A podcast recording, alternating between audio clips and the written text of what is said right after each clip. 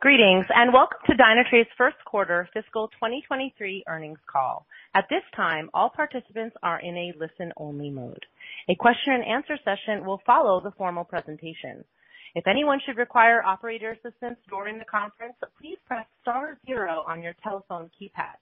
As a reminder, this conference is being recorded. I would now like to turn the conference over to your host, Noelle Faris, Vice President, Investor Relations. Please go ahead, Ms. Faris. Thanks, operator. Good morning, everyone, and thank you for joining Dynatrace's first quarter fiscal 2023 earnings conference call. With me on the call today are Rick McConnell, Chief Executive Officer, and Kevin Burns, Chief Financial Officer. Before we get started, please note that today's comments include forward-looking statements, such as statements regarding revenue and earnings guidance. These forward-looking statements are subject to risks and uncertainties depending on a number of factors that could cause actual results to differ materially from those expressed or implied by such statements. Additional information concerning these uncertainties and risk factors is contained in Dynatrace's filing with the SEC, including our annual report on Form 10-K and quarterly reports on Form 10-Q. The forward-looking statements included in this call represent the company's views on August 3rd, 2022. Dynatrace disclaims any obligation to update these statements to reflect future events or circumstances. As a reminder, we will be referring to some non-GAAP financial measures during today's call. A detailed reconciliation of GAAP and non-GAAP measures can be found on the investor relations section of our website. Unless otherwise noted, the growth rate we discuss today are non-GAAP, reflecting constant currency growth. To see the reconciliation between these non-GAAP and GAAP measures, please refer to today's earnings press release and financial presentation under the events section of our website. And with that, let me turn the call over to our Chief Executive Officer, Rick McConnell. Rick? Thanks, Noelle, and good morning, everyone. Thank you for joining us on today's call. Let me start by saying that I am proud of the Dynatrace team and our solid first quarter performance. In particular, we saw a continuation of our mid-30s growth in adjusted ARR again in the first quarter at 34% year-over-year. Subscription revenue came in at 250 million, an increase of 32% year-over-year in constant currency. And Non-GAAP operating income was 60 million or 23% of revenue. This is a testament to the strength of our market, the significant value of our platform, and the ongoing durability of our business model, which combined enable us to run a business that delivers high growth with strong profitability and free cash flow. Kevin will share more details about our Q1 performance and guidance in a moment. In the meantime, I'd like to share my view of current market trends, our platform leadership, and our operational approach to the remainder of this fiscal year. Let me start with the underlying market opportunity and trends that have been fueling our growth to date. As we've said in the past, digital transformation has become ubiquitous. Observability as well as application security solutions are still at an early stage of evolution, and yet are rapidly becoming essential elements of successful cloud deployments. In our estimation, the current economic challenges will drive an even higher priority for digital transformation initiatives, given the demand for greater efficiency of IT resources. But cloud deployments typically yield data that is exploding in volume and complexity, which companies are simply not equipped to handle with internally built solutions. This is driving an enormous market opportunity in observability. Dynatrace's ability to drive greater efficiency at lower cost places us near the top of the strategic IT priority list now more than ever, and as our customers widely proclaim, organizations need Dynatrace. Based on these fundamentals, we are confident that the digital transformation trend will continue to fuel our growth for many years to come. Our durable enterprise customer base, coupled with our recurring subscription revenue model, provide us with relative resiliency even in an uncertain economic environment. This is a growth market, and as our Q1 results illustrate, we are a growth company. At the same time, we are obviously not immune to the rapidly evolving macro environment, which we saw primarily in the form of elongated sales cycles in the latter half of June. We saw this most notably in our new logo close rate during the quarter, with 135 added, consistent with the first quarter of last year. For our installed base, we delivered our 17th straight quarter of a net expansion rate greater than 120%.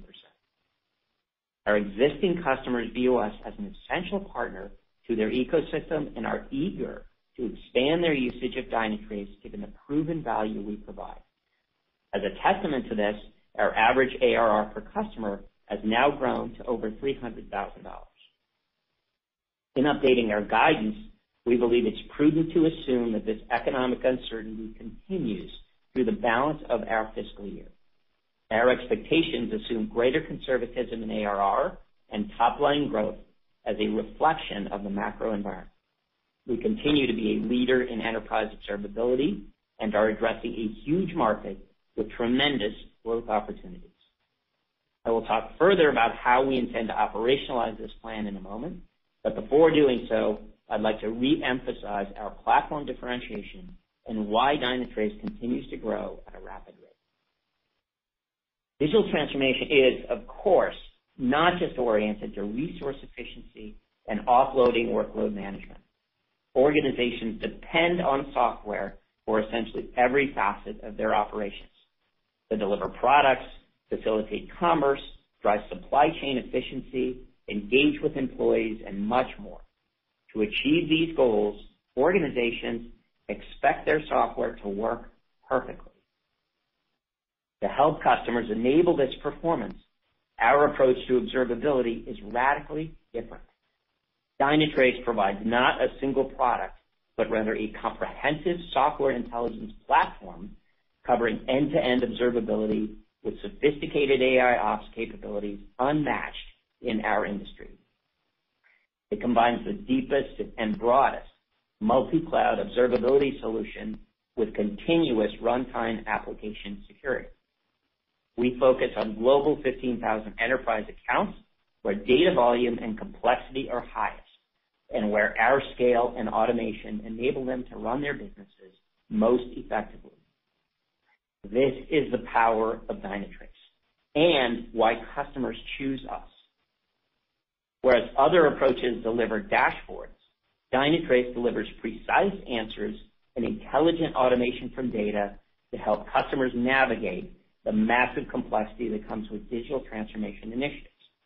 It enables our customers to deliver flawless and secure digital interactions by providing broad-based situational awareness of their cloud ecosystems at all times, and enabling them to take action immediately to ensure maximum uptime and performance.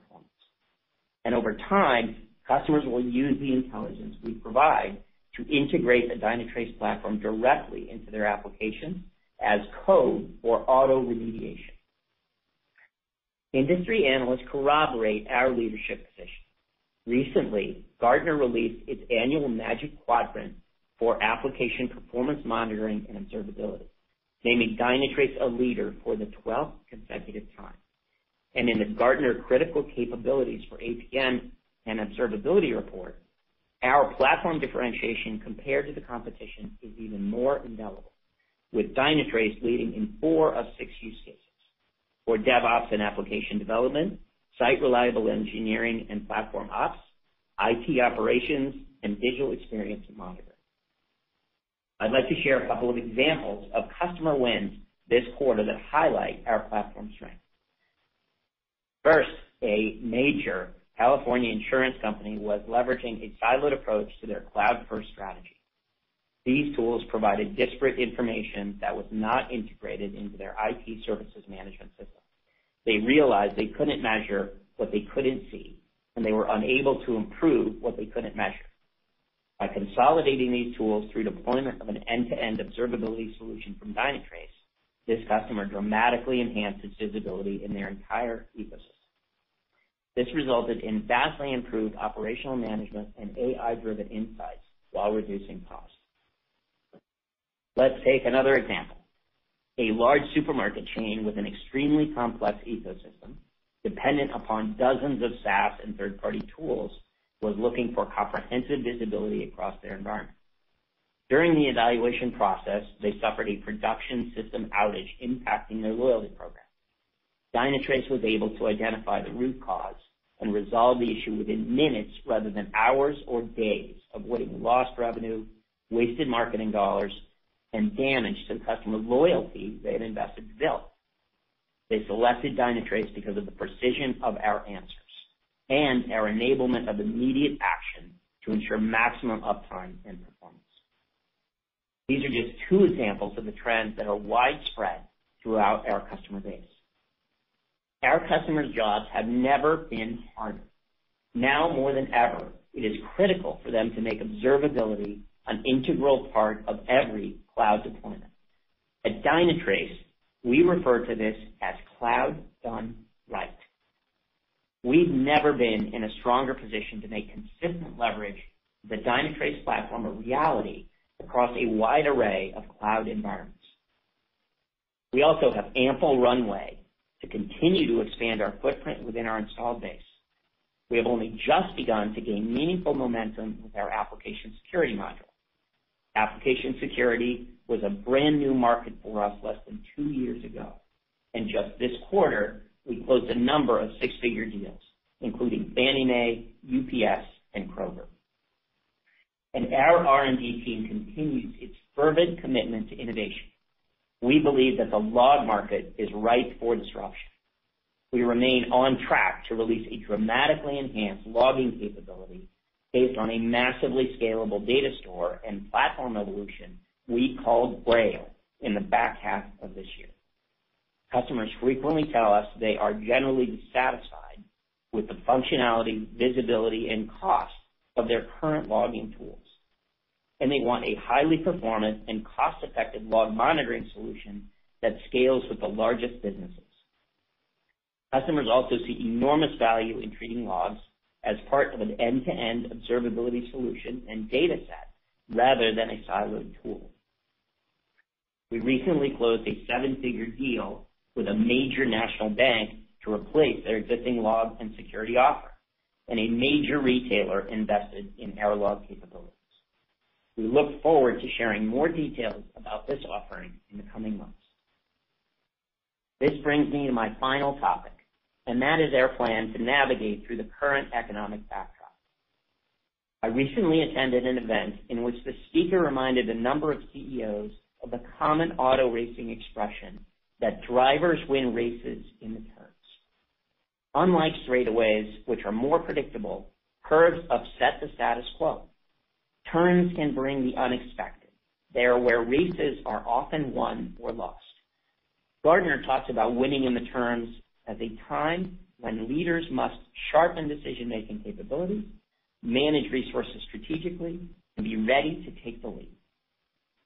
I believe there are some parallels that we can apply to the current macro backdrop, and we are being thoughtful and strategic about how we execute in this turn. There are several actions we are taking to support our long-term growth objectives, enable us to gain market share, and accelerate platform leadership while maintaining healthy margins. First, we have adjusted increases in headcount and OpEx through the balance of the year to deliver operating margins in line with our prior guidance to reflect the revised top-line model. We still plan to add nearly 800 people during FY 2023, reflecting our commitment to ongoing investments in our growth.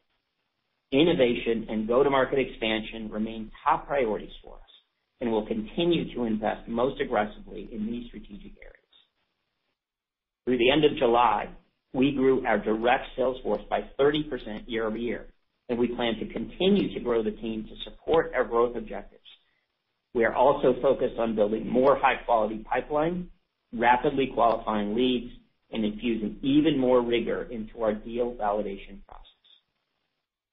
On the indirect side, we will continue to expand relationships with the three major hyperscalers for increased leverage and sales cycle acceleration. We'll also continue to expand our relationships with global system integrators. Last quarter, we announced that Deloitte had selected Dynatrace to build observability into their digital transformation practice, and we expect to share similar announcements with other system integrators in the future. Overall, we have proven our discipline in delivering growth in challenging environments while managing top to bottom line in a balanced way, and we plan to continue to execute in this fashion looking ahead. In closing, Q1 was a solid start, even amidst macro uncertainty.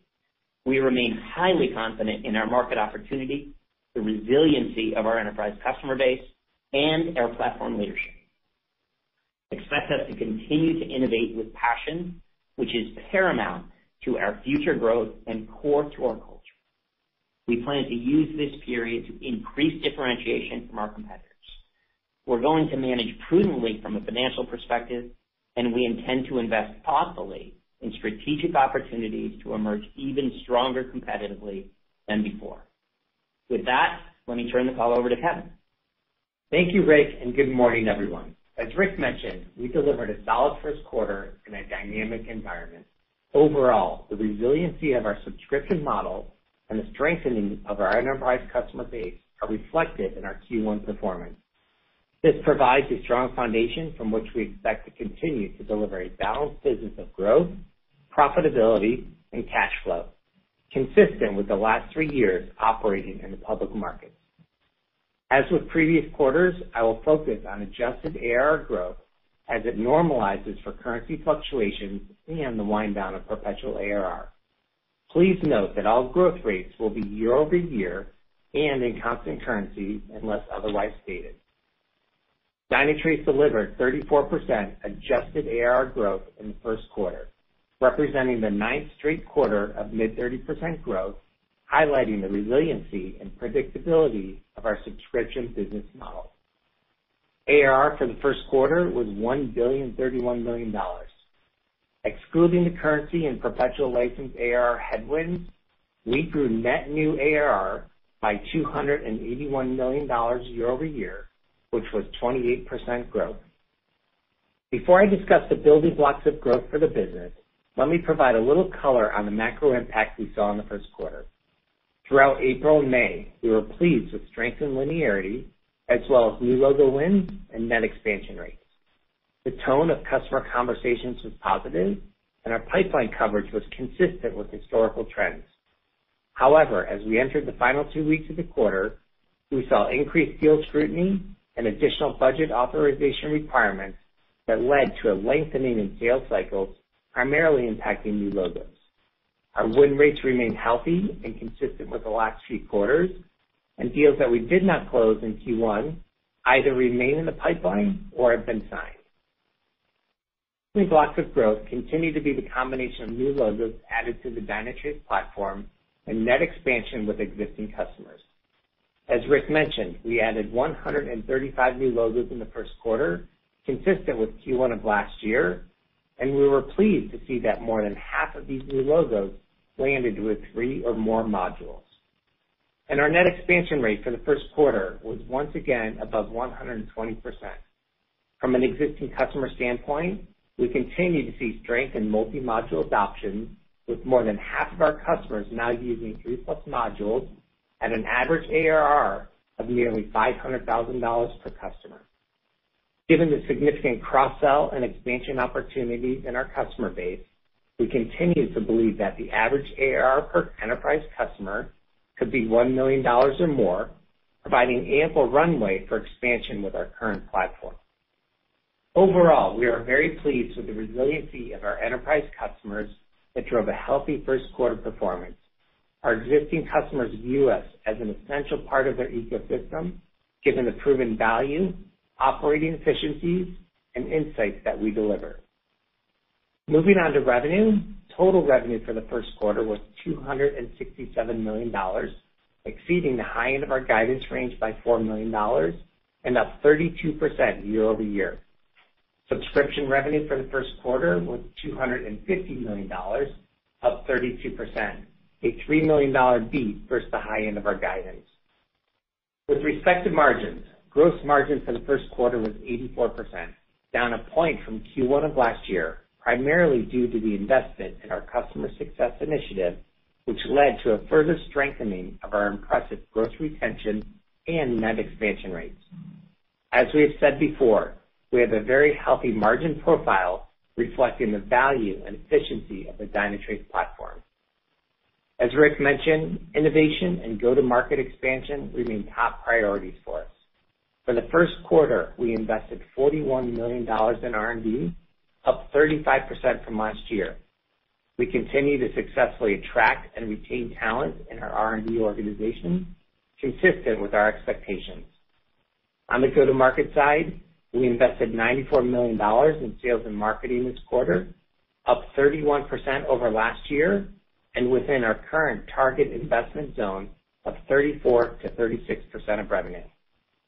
Our non-GAAP operating income for the first quarter was $60 million, resulting in an operating margin of 23%, in line with our expectations given the planned targeted investments we previously communicated. On the bottom line, non-GAAP net income was $52 million or $0.18 per share. Looking at the balance sheet, as of June 30th, we had $571 million of cash, an increase of $184 million compared to the same period last year, and inclusive of $120 million of debt repayments. Our free cash flow was $136 million compared to $81 million in the same period last year. As a reminder, cash flow in the first quarter was positively impacted by a tax refund of over $30 million. This was previously expected to be received last year.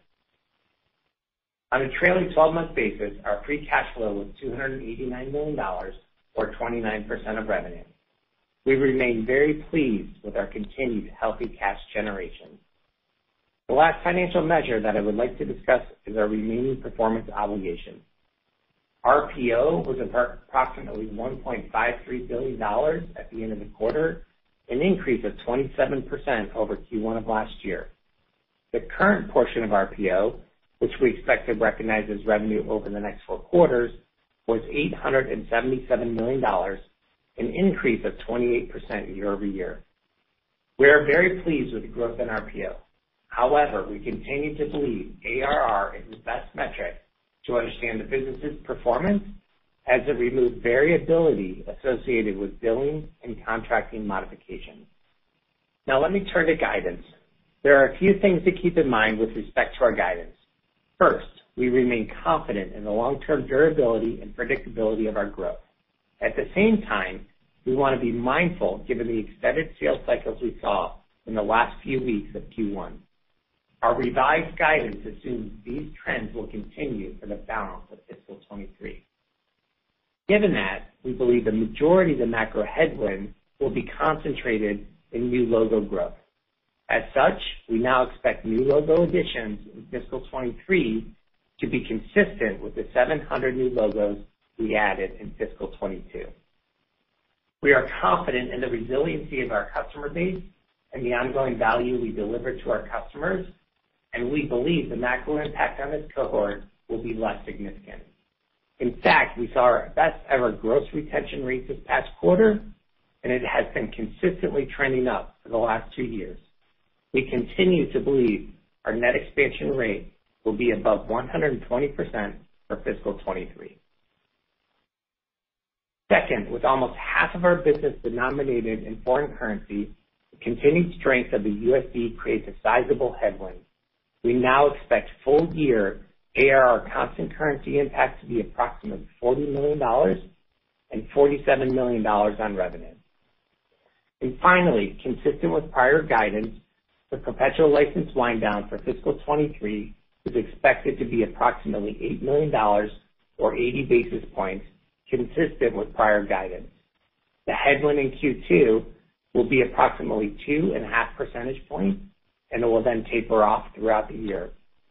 With that in mind, let's start with our guidance for the full year, again, with growth rates in constant currency. Let's start with ARR. We expect ARR to be between $1.213 billion and $1.226 billion, representing an adjusted ARR growth of 27%-28%. This is a 2 percentage point decline from previous guidance, mostly driven by the lower new logo expectation for fiscal 2023. In terms of Q2 seasonality, we expect roughly 18% of the annual net new ARR to close in Q2. We now expect total revenue to be between $1.125 billion and $1.136 billion, and subscription revenue to be between $1.053 billion-$1.062 billion, both of which result in 26%-27% year-over-year growth and a 1 percentage point decline from previous guidance. From a profit standpoint, we remain committed to the margin expectation we set for fiscal 2023. We are reaffirming our non-GAAP operating margin guidance of 22.5%-23%. As Rick mentioned, we are a growth business, and we continue to hire. However, we are slowing the rate of hiring and adjusting certain operating expenses to align with our revised top-line expectations.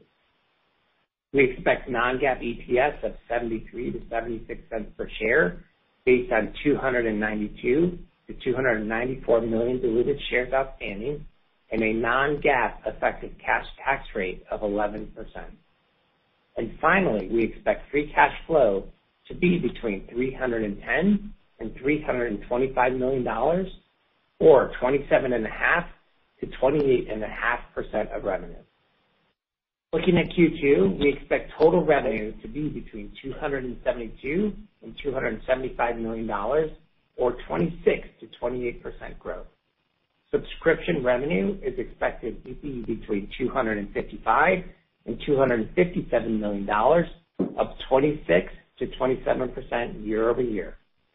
From a profit standpoint, non-GAAP operating income is expected to be between $62 million and $64.5 million, 23%-23.5% of revenue, and non-GAAP EPS of $0.18-$0.19 per share. In summary, we are pleased with our first quarter fiscal 2023 performance, where we saw solid ARR and top-line growth combined with healthy cash margins amidst a dynamic environment. We have a proven track record of consistent execution. We are being mindful of our investment levels and will continue to prioritize investment strategically in commercial expansion and innovation to support sustained growth. Our strong financials, subscription model, and enterprise customer base continue to position us for resilient and predictable growth and profitability as we move forward. And with that, we'll open the line for questions. Operator? At this time, we will be conducting a question and answer session. If you would like to ask a question, please press star one on your telephone keypad. A confirmation tone will indicate that your line is in the question queue. You may press star two if you would like to remove your question from the queue. For participants using speaker equipment, it may be necessary to pick up your handset before pressing the star keys. One moment please while we poll for questions. Our first question comes from Adam Tindle with Raymond James. Please proceed with your question. Okay. Thank you and good morning. Uh, Rick, I just wanted to start on the upcoming logging solution and the infrastructure product more broadly. I know that you've talked about that solution potentially being as big as APM over time, so an interesting growth driver moving forward.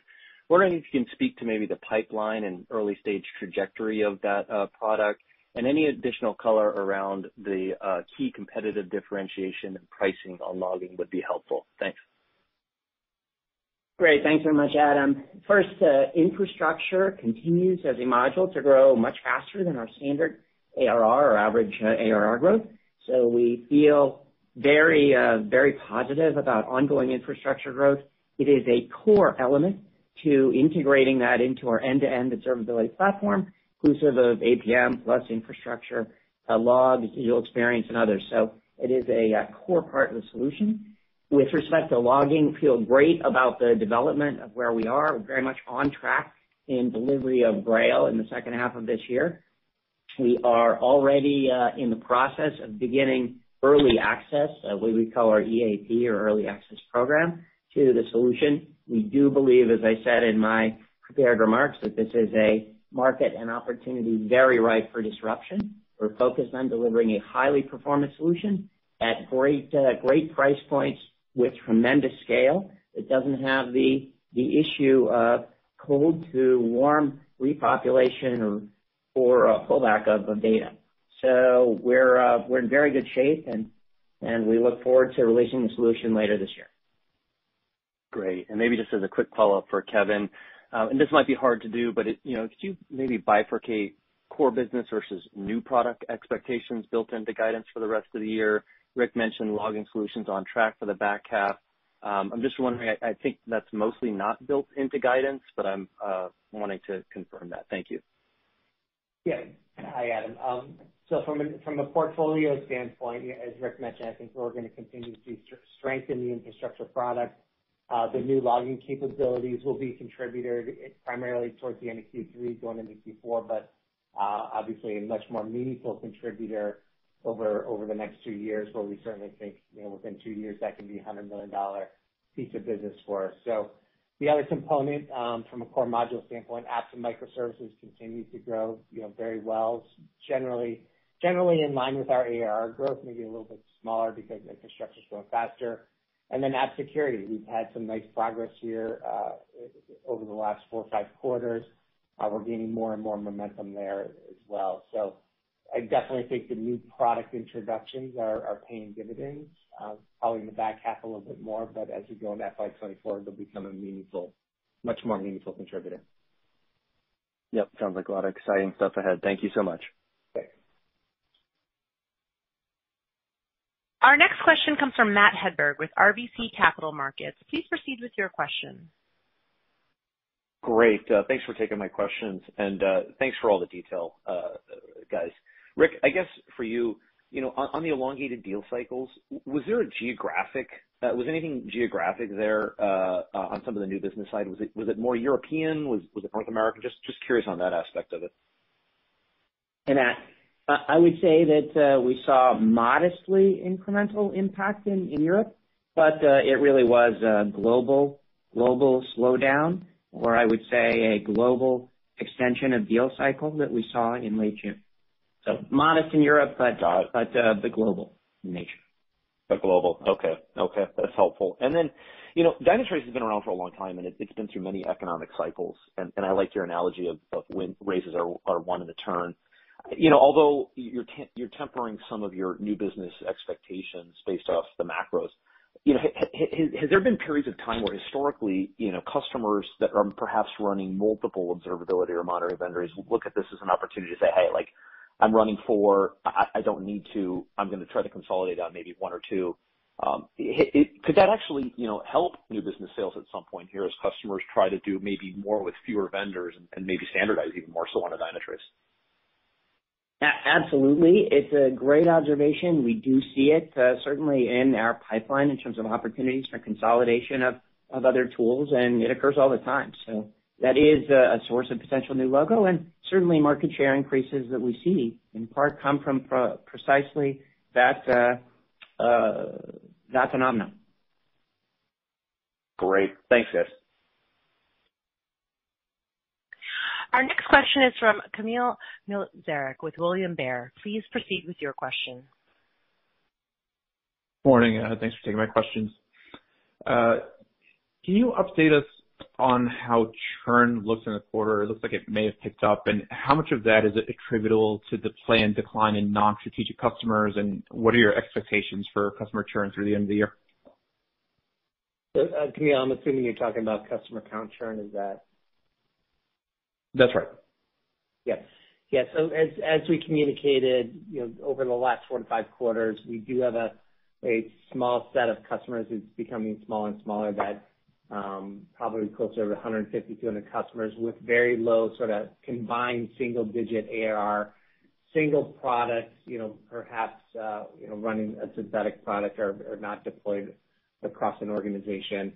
These are non-core non core customers to us. You know, we are certainly working to expand them, but they're gonna continue to decline. So what you've seen over the last four quarters is really a burn down of this uh, low customer um, sort of ARR cohort. We think that will continue for another quarter or two. I think we're coming to the end of that cycle. The new logos that we've been adding, sort of when you think about the growth in the business, uh, we're we're landing them at a healthy ARR. More importantly, I think, Kamil, is that they're landing with the platform. So they're landing with three modules, apps, microservices, then infrastructure. And when our customers have those components, those solutions deployed, it's so much more stickier and their net expansion rates are so much healthier. So the way we think about it is it's a little bit of a churn on the customer count side. Uh, as anticipated, it does not move the needle from an ARR standpoint, and we think we're gonna come out of this with a super strong, you know, full customer base that has a great ability to expand. That's very helpful. And uh if I could just follow up um, on free cash flow. Uh, margin was very strong in the quarter, I think over 50% at a multi-year high. Can you provide some more detail on what drove the free cash flow strength in the quarter? And given the strong start to the year, why bring down your full year free cash flow margin guide? Sure. Um, so great, you know, great free cash flow number in the Q1. Q1. There's a lot of seasonality, I think, Kamil, as you know, in our business. We had a very strong bookings quarter in Q4 that resulted in a very high ARR balance. In addition, we received a tax refund of about $30 million. Despite if you back out the $30 million tax refund, we still had a really healthy free cash flow number in the quarter based on the health of the business over Q3 and Q4 that led to uh, increased collection. So that all bodes well for RPO, for deferred revenue, for revenue visibility. Um, when we think about the guide for the year, though, you know, we wanna be careful in this environment. We are assuming that ARR will be coming down by about $20 million on a constant currency basis. And as a result of that that will result in some lower bookings and billings. So a little bit more, you know, uh, prudence and conservatism on that free cash flow number. Um, we've been generating, you know, healthy cash margins in the business for many years, and we expect that to continue. So the way we do that is it's just a slight tweak based on, you know, current market conditions. That's very helpful. Thanks again. Our next question comes from Mike Cikos with Needham & Co. Please proceed with your question. Hey, guys. Thanks for getting me on here. You have Mike Cikos. Um, I wanted to ask about these elongated cycles that you're talking to. And really, my sense based on some of your commentary is it was just the last two weeks of June where this really picked up. So I'm curious, with what you saw, um, between deals either staying in the pipeline or closing since then, can you help us separate the two? Like, how what is that that number that has closed versus remains in the pipeline? And then the second part of that question is, has the behavior from your customers been consistent through July, or are we seeing a further elongation of those cycles, uh, as we move away from June? Hi, Mike, it's Kevin. So if we go back and sort of revisit the last two weeks of the quarter, what we saw, we saw continued strength in our our existing customer expansion numbers, right? There was a little bit of pressure there just due to, you know, multiple approvals required on some budget items. So a little bit of a little bit of that pushed into Q2. The bigger change really was in the new logos, where we saw this during COVID, right? People, when they're looking at a new solution, may be a little bit more uh, tempered in their buying patterns. So we saw some deals push from Q1 into Q2 from a new logo standpoint, and we certainly have closed some of those. Some of those remain in the pipeline. But I think when we think about the next couple of quarters, Q2, Q3, Q4, we just think there's gonna be sort of this push of new logos throughout the course of the year, just based on, you know, based on buying patterns and how we've seen new logos come, and those things are gonna take a little bit longer. So overall, we're pleased with customer existing customer expansion in the quarter. New logos, you know, the way we think about it is the Q1 push is gonna just keep pushing into Q2, Q3, and Q4. Um, we're obviously very targeted at adding new logos to the franchise. It's super important for the long-term health of the business. Um, but given the current market conditions, we wanted to call sort of flat new logo growth on a year-over-year basis, which means we'll add 700 new logos this year. So that's how we think about it. Um, no changes in market conditions um, from the end of June into where we are today. So you know, no further deterioration is said differently. So we'll see how the quarter plays out, but we could take all that into account when we guide. Thank you for that. I appreciate the color. And if I could just squeeze one more in. Um, When I think about the budget pressures or maybe some of these deals pushing from, let's say, increased scrutiny, um, are you seeing new logos land smaller then? And and then is there any way, I know that you guys target the Global 15,000, but um, to the extent, has there been any delineation if I think about like the ultra mega enterprise customers versus maybe more mid-market type customers as far as that customer behavior we're talking to?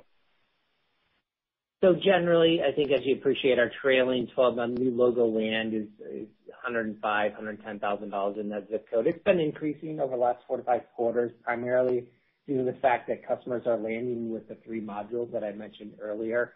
Q1, the number came down a little bit. You know, I wouldn't call it a meaningful mover, and I don't think it's a leading indicator of deal size at this point. Um, we love the $100,000 landing zone. It's a great way to get into an organization, you know, highlight certain applications in the full stack and expand from there. It's also a $100,000 purchase. It's not a significant purchase from an enterprise level, so, you know, it smooths out those budget approvals and and results in, we believe, faster time to market, faster time to close deals. So look, overall, yes, to answer your question, slight decline in average land on the new logo side. We don't think that's necessarily a trend that's gonna continue. We think $100,000 sort of land for an enterprise customer is a good spot to be in. Terrific. Thank you for the color. I'll pass it on. Our next question comes from Erik Suppiger with JMP Securities. Please proceed with your question. Yeah, good morning. Uh, thanks for taking the question. Um, one, uh, you had mentioned uh, a target of 800 um, employees or 800 new employees for the year. Can you give us a sense of where you are in terms of that hiring to date? Hi, Eric. it's Kevin. So we got off to a great start in the first quarter. From a sales standpoint, our our current quota capacity, as Rick mentioned, is uh has grown 30%. That's great. Our R&D organization made significant progress as well from a from a hiring standpoint. So off to a good start, close close to about 300 new hires in the first quarter out of the 800 that we're projecting for the year. Um so pleased with the performance. And, you know, as we've talked about, we've brought down our original hiring targets, which were generally gonna be in line with the revenue growth assumptions. And we just updated our headcount growth rates down back down to, you know, where we think revenue growth rates will be for the year. So growing headcount in that, you know, new headcount in that 25%-26% year-over-year. We will continue to focus and go to market, and we're gonna continue to focus in obviously R&D innovation. And then obviously, you know, we want the appropriate metrics from a customer success standpoint, and we wanna make sure we're we're hiring there based on the revenue trajectory of the business. And and we can think of the growth within your sales organization in that um in that type of type of growth range, like you were just saying, 20%, 25%, 27%? Um, sales has been growing in sales capacity. Think, you know, direct sales reps grew 30% through the end of July on a year-over-year basis. Our stated goal for for sales rep headcount growth this year um, is 30% as well. That may move around a little bit, Eric, depending on the trajectory of the business year, you know, coming off of Q2 and going into Q3 and Q4. We are prioritizing the investments in the direct business as we believe, you know, once we get through some of these macro pressures, it will put us in a much stronger uh, position to continue to grow and perhaps even accelerate growth going into FY 2024, uh, depending on where the market is at that point. Okay. Lastly, um, your security uh, module, I know it's still early, but is that on a trajectory where it could reach an attach rate that's comparable to, you know, to your other um, Uh, popular modules? Uh, is that uh, something you see in another couple of years? Or where do you think that attach rate uh could could fall out longer term? We absolutely believe so, Eric. It's a very popular module, especially since Log4j occurred in the December timeframe. Our vulnerability management solution seems to have hit a nerve in the market for sure, and seems to be the best tool out there to do the job, to assess vulnerabilities and enable companies especially our our customers who've deployed it, to successfully utilize it to uncover vulnerabilities and and triage them most rapidly. So we're very pleased by it. In terms of long-term opportunity, we certainly see this as a $100 million opportunity type business over a few year span, and that's what uh, we felt the last couple of quarters, and we feel the same as uh, as we see the current trajectory. Any sense of timing on when it could uh, start to approach some of the other uh, um, attach rates? Uh, well, the the attach rate uh the attach rate will grow over time. I gave you sort of the few year mm-hmm. projection as to where we think it's gonna be, and that attach rate will reflect growth through that period and beyond. Very good. Thank you. Our next question comes from Koji Ikeda with Bank of America. Please proceed with your question. Oh, thank you. Hey, Rick and Kevin. Um I just wanted to kind of come back to the, you know, really the elongated sales cycles comments here, and really appreciate the prior commentary on June and how it's been trending since in July. But I but I really kind of wanted to hit on April and May. Um, was there any sort of, you know, early indications or maybe cracks in the sales cycles or comments that you're hearing from the sales teams that was kind of pointing to potentially elongating sales cycles there?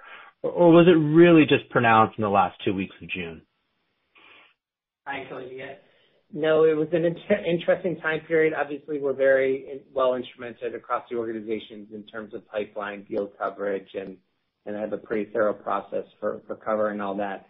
April and May were trending extremely well in terms of linearity of bookings, so they were ahead of historical trends.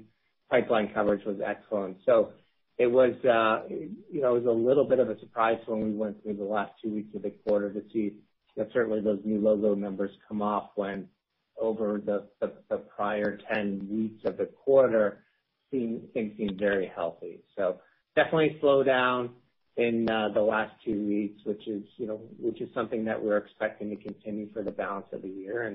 You know, we'll see how long these macro pressures remain. Koji, if I could just add to the answer from Kevin. It took the form, for example, of additional layers of approval in late June, that we thought that the CIO would be sufficient to sign the deal. That's what had been communicated.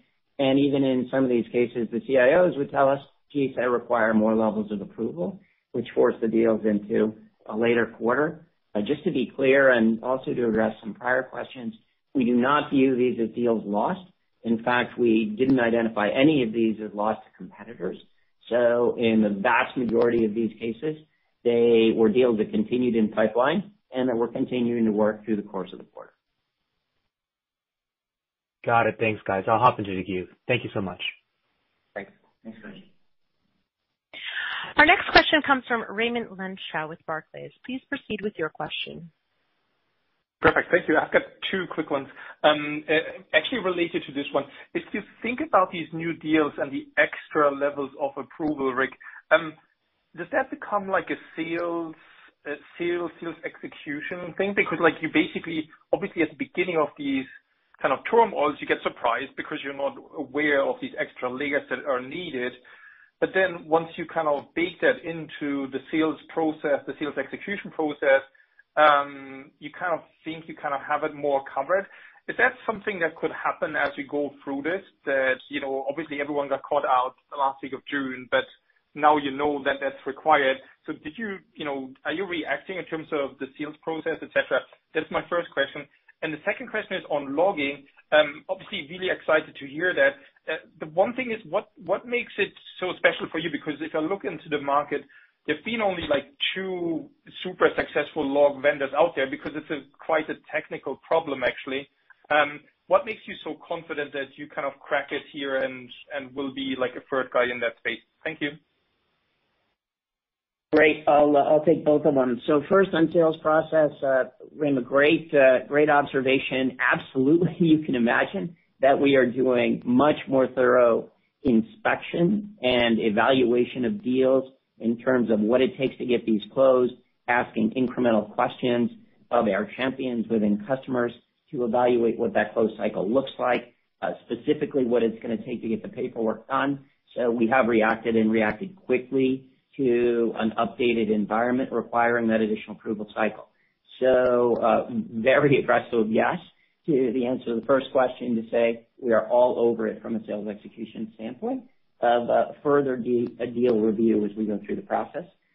Second, with regard to logging, what I would say is special are several elements. The first is we believe that based on hypergraph technology that we're putting into place here, that we've seen in the lab so far, that, as I said earlier, we can deliver a highly performant, very scalable solution at lower cost that that has no data rehydration requirement, so no distinction between cold and warm storage. So we believe that just on its own, our logging capabilities is very compelling in the market. But but what we really believe is most compelling about the logging solution is its fundamental integration into our end-to-end observability platform. That's what makes it most differentiated. And the reason is because we simply don't see logs as a uniquely independent data set. It really is part of logs, traces, metrics, behavioral analytics, metadata, uh, digital experience, so real user data. And it is the application of all of that data to our AIOps engine that really enables us to deliver the answers and intelligent automation from data that we see. So that's uh, it. We differentiate on the logging solution alone, but really when you integrate it into the end-to-end observability platform, that's where you get the biggest bang for the buck. Okay. Perfect. Thank you. Our next question comes from Kash Rangan with Goldman Sachs. Please proceed with your question. Hello. Thank you very much. Extremely clear analysis of the quarter and also your take on how you constructed the guidance. Are really, really well done, guys.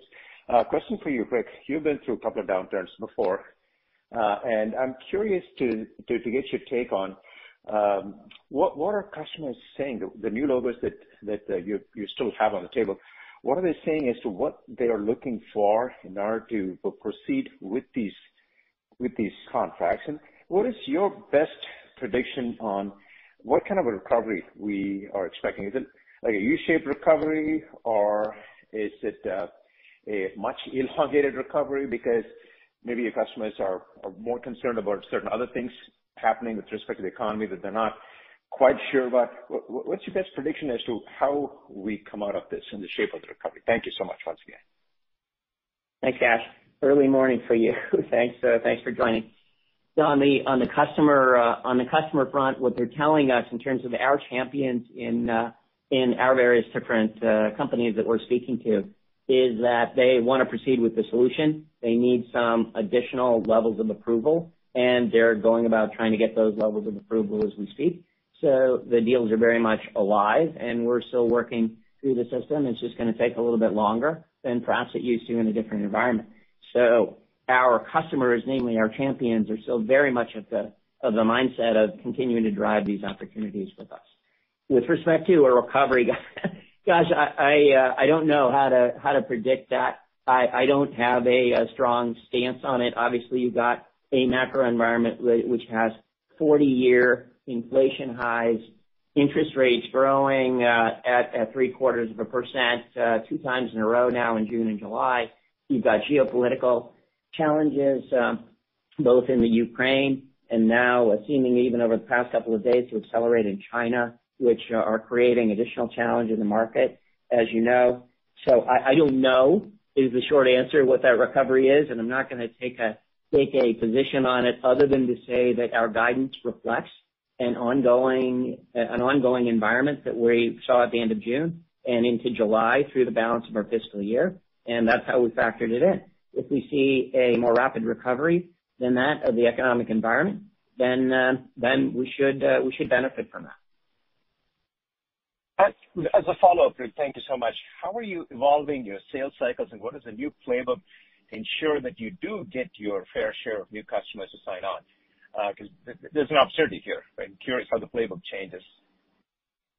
Yeah. In terms of the sales playbook and pipeline generation, which is a core area of focus for us, we're focused in three areas in particular. One that I've spoken of in detail in the past is around partners. Talked about Deloitte, for example, last quarter as a global system integrator. We continue to work with the hyperscalers on the global system integrator front with Deloitte specifically. I'm delighted to report that we have closed already our first contract uh, deal with uh, them, or I should say through them, a couple of million-dollar total contract value deal out of Canada. I'm pleased with that. We've got several dozen customers or opportunities in the pipeline with them, and they've trained Uh, almost now a dozen individuals on sales and partner enablement. So we feel good about that. We do expect, as I indicated in my comments, uh, to have additional system integrator announcements to come. I'm pleased about that. So partners is one category. Another category is through our sales development reps and then through our account executives, uh, with both of those additional channels being also core focal areas for pipeline investment and development. Wonderful. Thank you so much. Our next question comes from Keith Bachman with BMO Capital Markets. Please proceed with that. Time, I'll ask my questions concurrently. Uh, the first, if you could update us on your thinking on M&A. Uh, there was some controversy a couple quarters on kind of what the message is now. Candidly, prices for public assets have fallen materially. Privates perhaps haven't followed the same trend line, but but even privates are feeling some pressure. How do you think about M&A? In particular, how do you balance the issues surrounding um, integration of assets, particularly on the technical side, versus the opportunity to accelerate growth? And my second question, a little bit off of cash, but perhaps in a different direction, is if the macro continues to slow, because you mentioned that your guidance is based on a steady state from the last two weeks of June through August. But but let's say the macro, and therefore the pressure on your top line continues to slow, will you further moderate hiring to try to preserve some margin? We had noticed that you had slowed hiring in the last six weeks. Um so just wondering if things get worse, so to speak, is your plan to subsequently slow again, or will you just keep hiring and and negatively impact the margin? That's it for me. Thank you. Thanks, Keith. To uh, address the M&A one, no change in stance over the last couple of quarters. As we've communicated, we continue to look at M&A in terms of tuck-in opportunities for acceleration of R&D roadmaps. If we can accelerate an R&D roadmap by 12-18 months, then uh, that's definitely worth us looking at. Having said that, we are very disciplined buyers, and we're not gonna overpay for assets. So we're gonna be very careful about that. We are not looking at transformational M&A, that is uh, not something that is on the table or in scope. So it's very much uh, tuck-in in orientation. We do continue to evaluate those types of opportunities. With respect to uh, the overall macro environment hiring, it is our commitment, as we say, as we've stated repeatedly, to manage top line to bottom line. We run a balanced business with focus on profitability and operating margin. As you see, we maintained constant in our guidance at prior uh, guidance rates in the 22.5%-23%. We did that by reducing the hiring ramp, even though we are recruiting quite significantly, as we indicated, 800 people uh, this year as a target. And we will continue to manage variable expenses in order to uh, manage to that operating margin target that we have. So if necessary, based on based on further top-line adjustment, it is our commitment to continue to manage to the operating margins that we've indicated. Perfect. Many thanks. Our last question comes from Joe Fishbein with Truist. Please proceed with your question.